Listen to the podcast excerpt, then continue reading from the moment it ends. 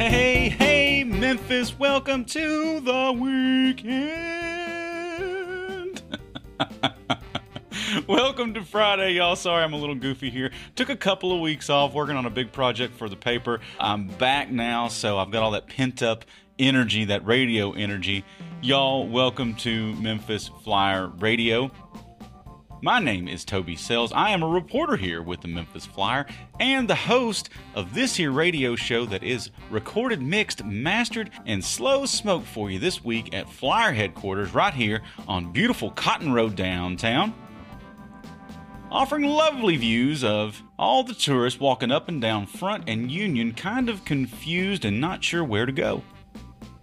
We are beamed into the sky and into your radio from the center of the universe. Crosstown Concourse, and its WYXR radio station at 91.7 FM.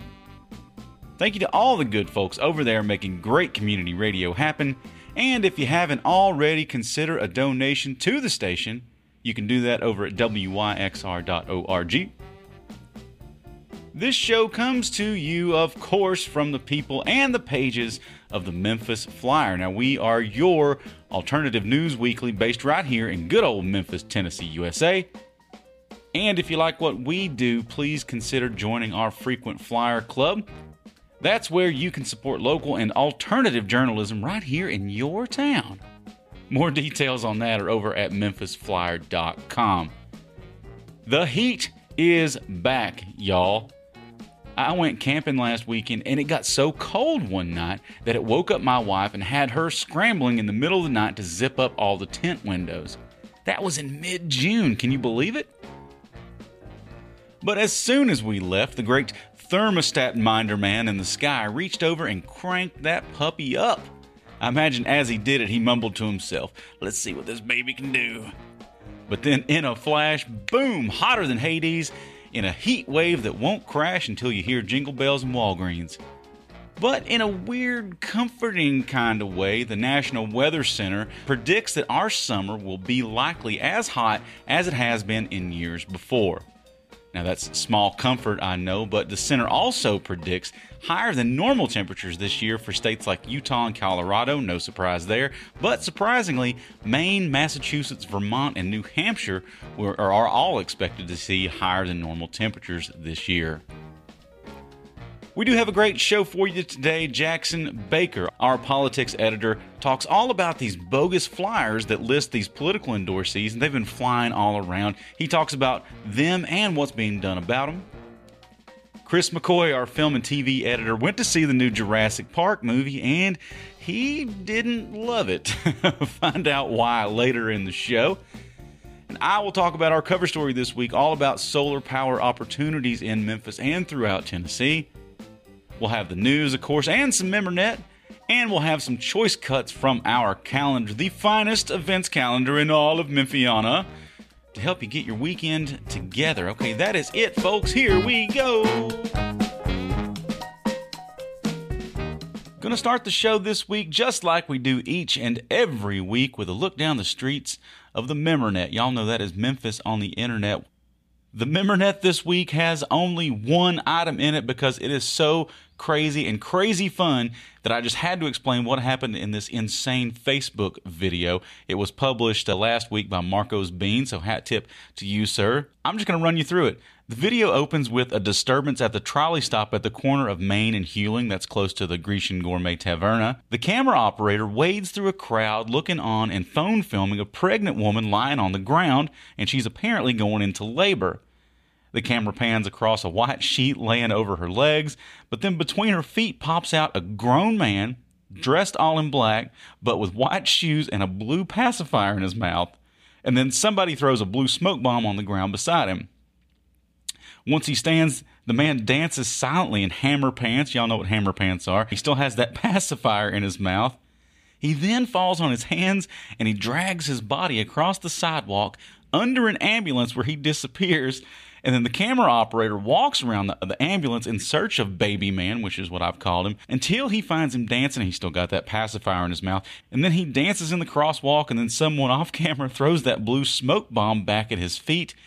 And the video ends. Marcos Bean captioned the, the video, Gotta love Memphis, in a bit of a head scratcher. But as of Monday, that video had been shared more than 5,300 times, and I'm sure it's more than that now.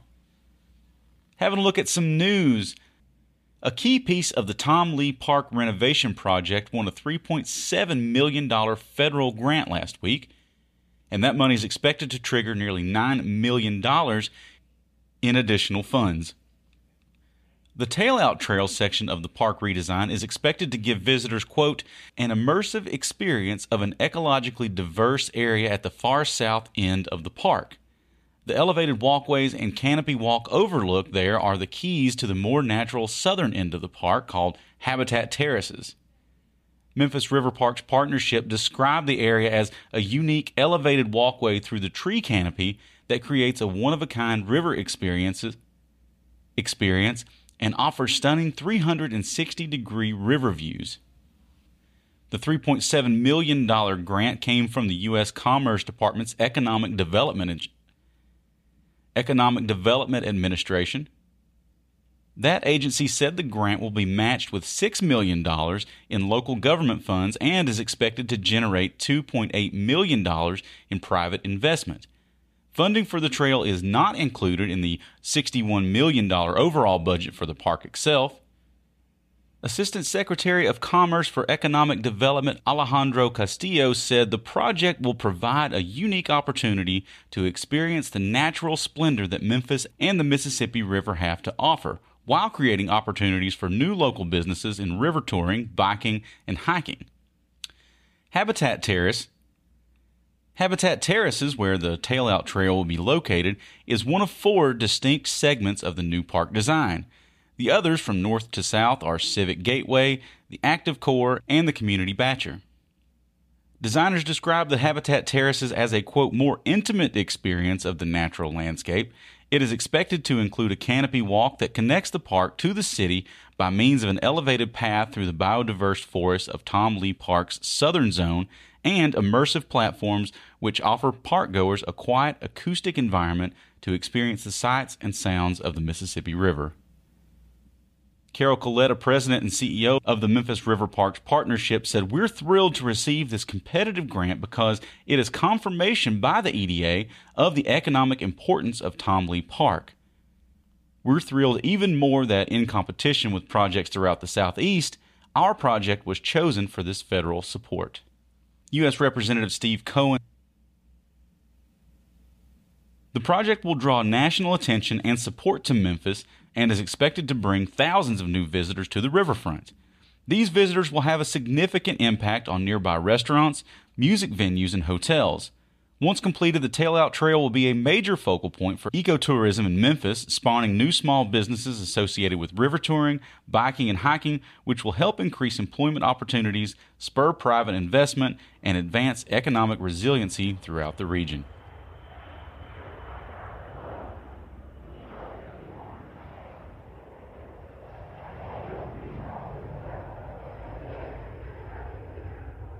Jackson Baker, you know him. He is our politics editor over here extraordinaire for the Memphis Flyer, has been doing it for a long time. So he stays up on top of issues that others might miss. That is absolutely the case this week. You wrote again about these bogus ballot things that are that are coming along. What is going on with these things? Well, you know, uh, politics ain't beanbag. It's it's like any other human endeavor. People try to cut corners, and people try to deceive other people. Horrors and that always happens at election time. And but the bogus ballots, know, the usual bogus ballots is is a ballot is a glossy sheet with people's mugshots on them and their names and the fact that they're endorsed by some totally fictitious outfit that's meant to sound like some democratic organization right. generally. And a judge has kind of tried to shut those things down. I haven't seen many this year, but what I did get in the mail the other day, actually, in, I got a text the other day, was a note with a link to a website And the link, website, the, the, the email address was Republican Party of ShelbyCounty.com. Well, sounds official. It's, it, it sounds official, but the actual website of the real Republican Party in these parts is shelbygop.org. Okay. So this was bogus, and it purported to have a list of all their endorsees for the judicial positions in the election this year, as well as their endorsees for their for the county offices. Now, actually, they don't have endorsees for the county office. The actual Republican Party doesn't. They have nominees. That's a subtle matter. But this this this list had a, a list of endorsees for county offices, and everybody who was a Republican nominee was on that list except for one race and that was a race for assessor. And instead of having the Republican nominee, this one had the Democratic nominee's name there. And I'm thinking, no, am I supposed to be really stupid? you know, I know better than this. Right. And uh, there were there were there were some red herrings in the in the note I got with the list that, that tried to get my attention to elsewhere in the package. But that's what I noticed first off. I thought, all right, this is bullshit. Of course, I called the chairman of the Republican Party and notified him of it. He said this it's bogus. Right. I, I knew that already, and, and I called the poor guy who's running for assessor, who was not on the list. His, opponent, his Democratic opponent was on the list, and he said this is absolutely bogus. And it is absolutely bogus. And there's a number that I got. You know, I was tech, I was tech, You know, you get a text either with someone's name or a number sure. sometimes. This one had a number, so I called that number about 45 times. No one ever. I got the sweetest sounding invitation to leave a voicemail, but I'm thinking there's never going to be an answer. There's never going to be a reply if I did leave a voicemail. So I'm just going to write this up as what it is. It's it's horse if I can say that. Not bullshit, but horse. As I was going through here, some things that that uh, made me raise an eyebrow was that the endorsees on these fake things get paid. Is that right? How does the money work? Why do people? Oh do no, the, the way that you know the first type I mentioned. Of course, this is not one of those glossy things that's handed out. The glossy ones that are handed out that have mugshots and pictures of candidates who are supposedly endorsed.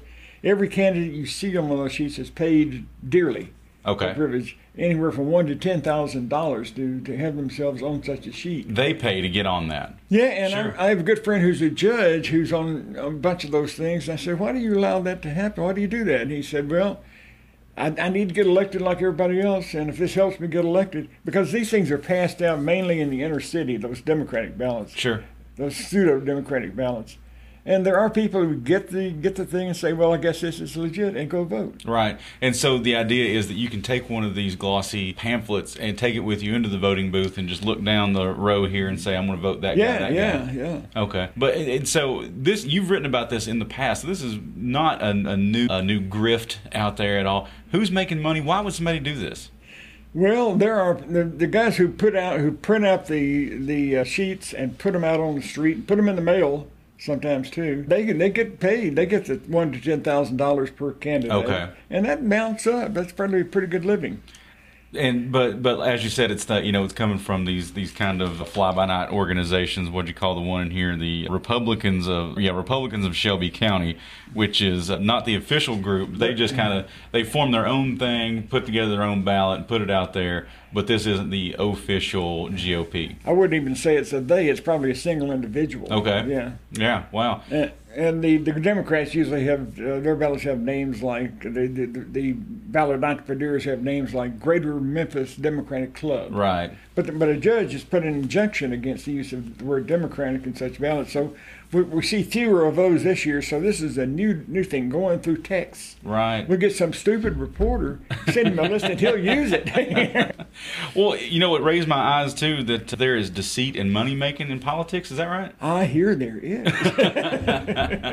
well, if, if if there's any more deceit or money making uh, happening anywhere in Shelby County politics, you know you can go to the Memphis Flyer for that. Look no further than our own Jackson Baker. Thanks for all the work you do, my man. You bet.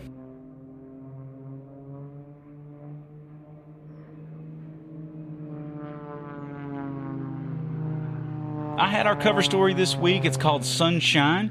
It's all about solar power opportunities in Memphis and throughout Tennessee. It's a companion piece to our sunblock story in March that detailed the challenges to solar power here.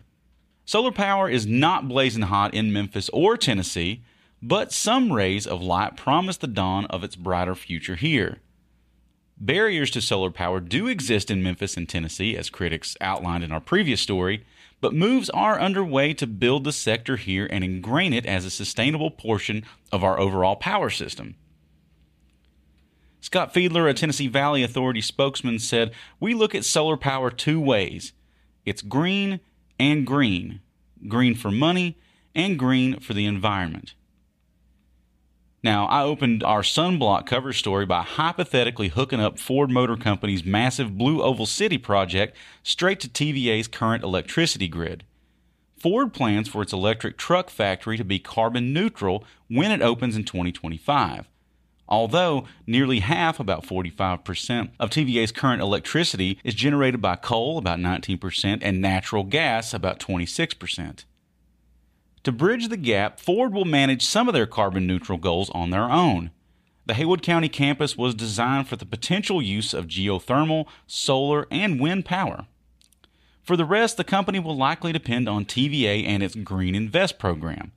Green Invest is TVA's largest solar power program with the highest profile, involving the most money, that builds the biggest projects, and is most likely to knock the most carbon from more carbon footprints. For TVA, Green Invest is an economic development tool attracting businesses, jobs, and investments. It's something of a green energy matchmaking program. Through it, TVA connects companies with environmental goals or solar project developers throughout the Tennessee Valley. Since 2018, Fiedler said Green Invest has attracted more than $3 billion in investments from companies like Google, Jack Daniels, Facebook, and others. For solar at home, though, solar panels are mostly an exotic feature on Memphis homes or businesses. Keep in mind when Nike and IKEA added solar panels to their campuses, it made headlines in our newspaper. Chris Kazaja, president and CEO of Lightwave Solar and president of the Tennessee Solar Energy Industries Association, said without a financial incentive for solar or net metering in Tennessee, there's no financial payback to doing smaller scale solar projects. He said, It is either altruistic or based on resiliency because now that I've got my solar and battery storage, I've got my own little microgrid. So when these big storms come through, I've got power generation available for my home. Going solar in Tennessee is really looking at those opportunities, but they're much fewer and farther between. TVA ended its Green Power Providers program at the end of 2019 that program bought electricity from those with independent solar systems like homeowners who didn't use it all for themselves. MLGW continued the program but reduced payments for that excess solar power from a retail rate to a wholesale rate. It also instituted an electric service availability fee of about $12 a month for solar users. But MLGW said the fee is equal to that flat monthly customer charge now paid by all customers of MLGW. The solar fee exists because MLGW's monthly charges for electricity don't cover the cost of serving its customers, said Becky Williamson, MLGW's strategic marketing coordinator. But Williamson said that MLGW is seeing even more people going solar even after TVA ended its Green Power Providers program. In those years, they would see about an average of 19 applications for solar projects, of which maybe 8 would be built. In 2020, she said 85 applications for solar projects were filed. In 2021, 117 were filed.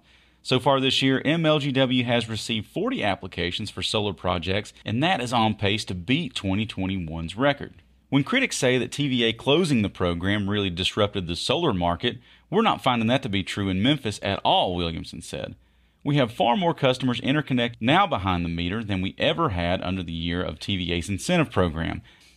And you can find all of that information and more in the Memphis Flyer this week. Our cover story is called Sunshine. Pick it up on the flyer or go check it out now at memphisflyer.com.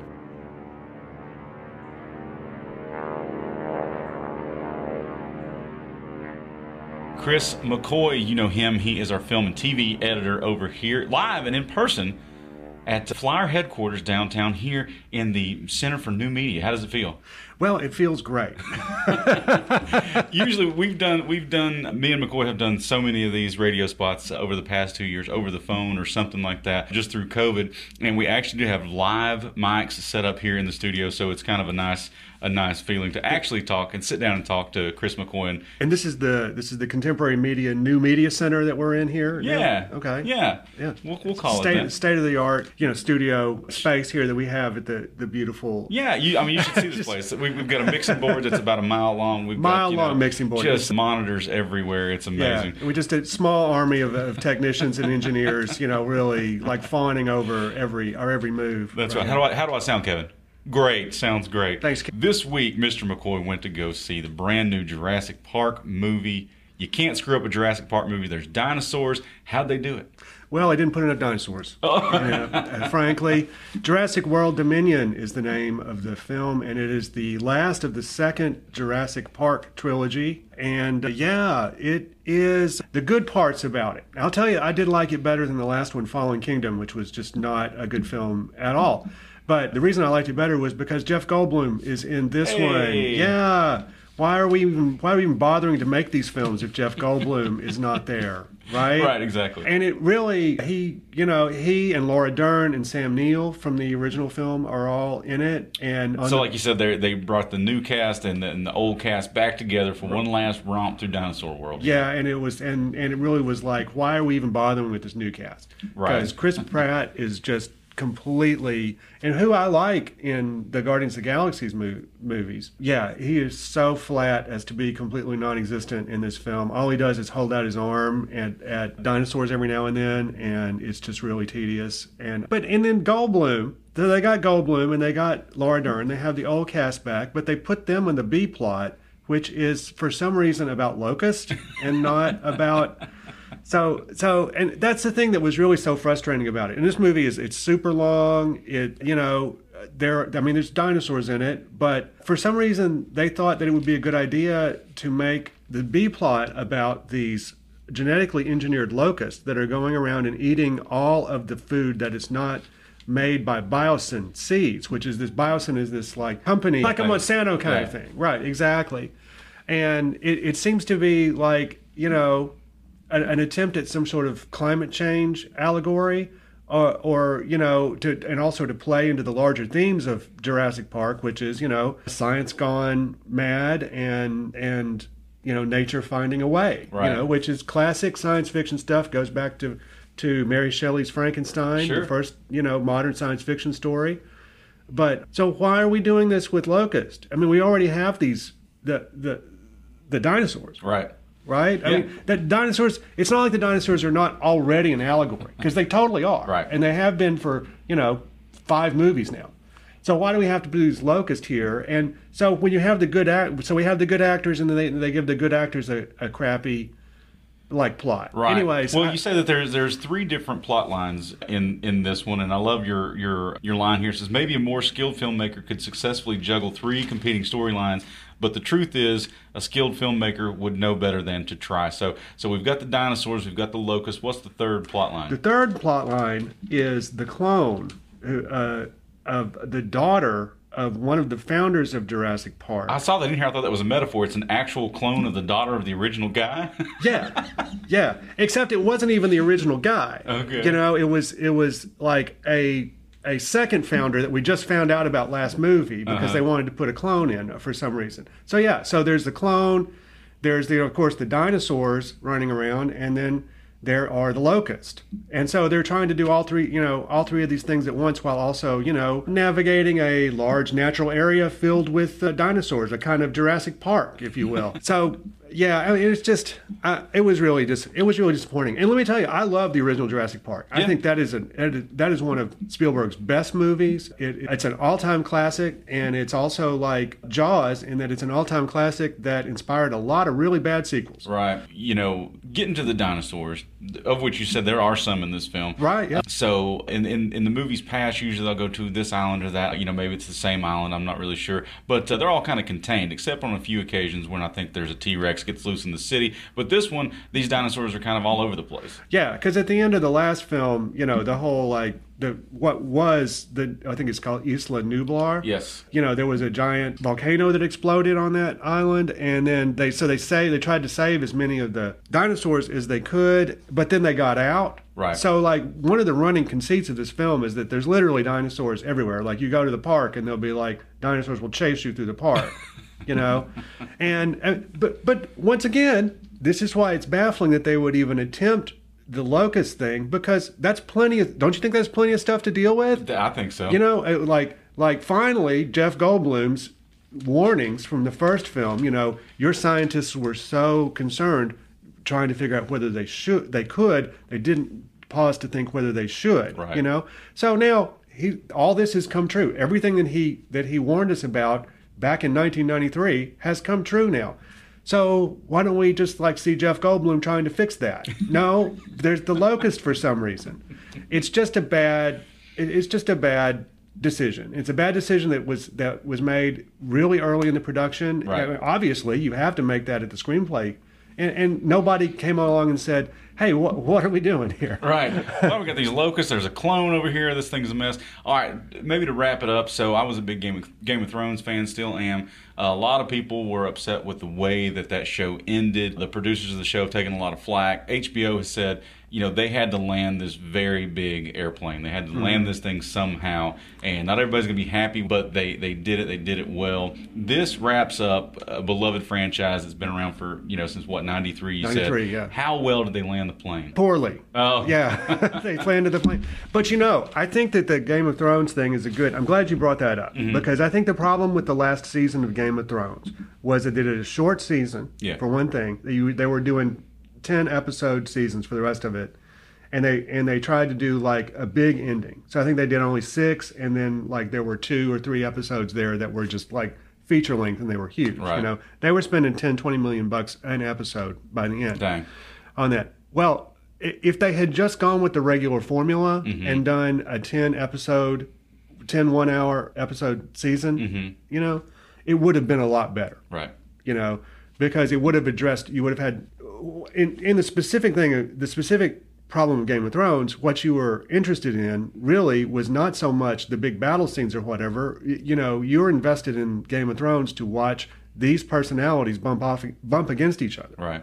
you know and that's what people felt like they didn't get from the end of game of thrones. But the, which instead there was this big spectacle and this big battle and you didn't get that the the interpersonal stuff. That was really the, the meat of the show. Right. that's exactly the same thing that happened with jurassic world dominion. Okay. the the heat the heart of this is there's some dinosaurs they're in the modern world and they're loose and they're killing people. That's the heart of the whole thing. Yeah. if they just stuck to that it would have been a lot better than what happened now having said that it was a huge hit i think it made like 140 million bucks on in three days Nice. you know it probably it's made its money back by now Sure. so they're going to be in the black so i don't think that they're really that upset about about what I'm saying about it. A lot of people went to see it, and and you know we'll see how well it it, it does in the coming the coming weeks. Right. And and to wrap up that idea, there's a great quote by Michael Caine at the end of Chris's story this week. So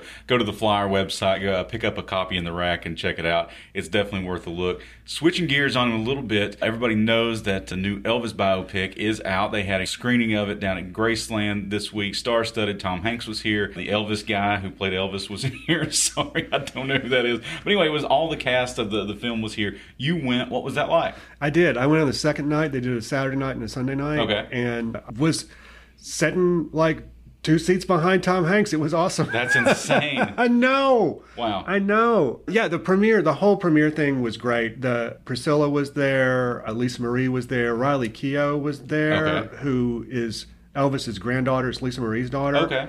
And she is an actress as well now, and people hopefully know her. She was in Fury Road. Okay. She was one of the wives in Fury Road, and she was just the lead, the co-lead in Zola last year, which was which was my movie of the year last year. Okay. And she absolutely should have been nominated for best pick for best actress for that Yeah. role. And and and also Baz Luhrmann was there as well, the director. director, yeah. and and like you said, Tom Hanks. And I'll tell you, it was a great. You can read all about it in next week's flyer. I'm going to do a big story about it, about the movie itself, and and everything But I'll tell you, I I was going in prepared to hate that movie, and I didn't.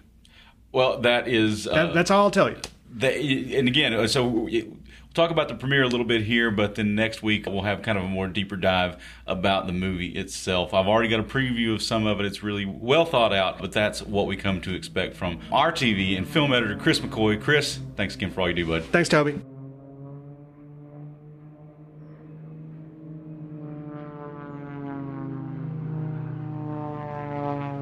Let's get our calendar out here, see if we can't find some stuff to help you get your weekend together. This weekend, we recommend the Juneteenth Family Reunion Festival. This is at Orange Mound Tower, OMT. It's on Sunday, June 19th, 5 p.m. to 11 p.m. It's totally free. All the great details are in the paper this week. On Sunday, over at the Overton Park Shell, it is the Tri State Black Pride Memphis Music Festival.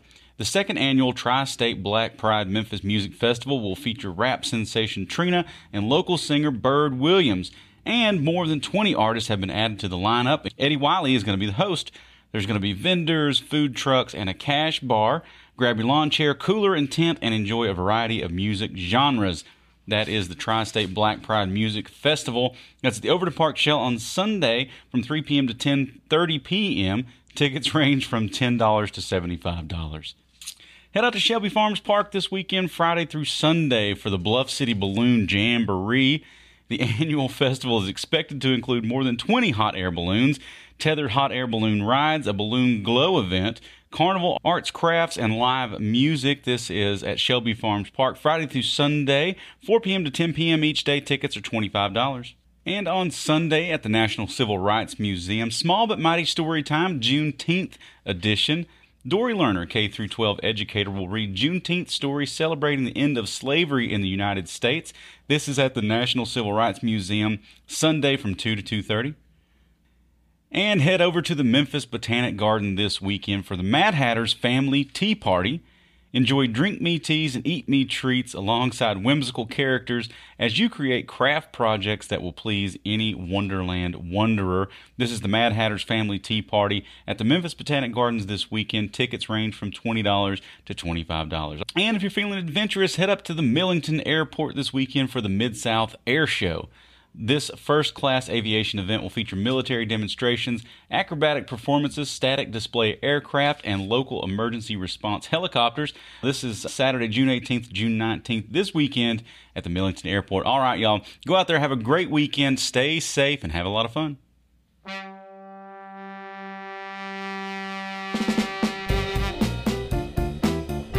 All right, folks, that is going to do it for me and my half, the talk half of Memphis Flyer Radio. Got to stick around for that second half, though. Over there is where our music editor, Alex Greene, he's to be spinning you some records, telling you some tales, and he's to sound dadgum good doing it. I promise you that. All right, folks, y'all have a great weekend out there. Stay safe. Alex, take it away. Thank you.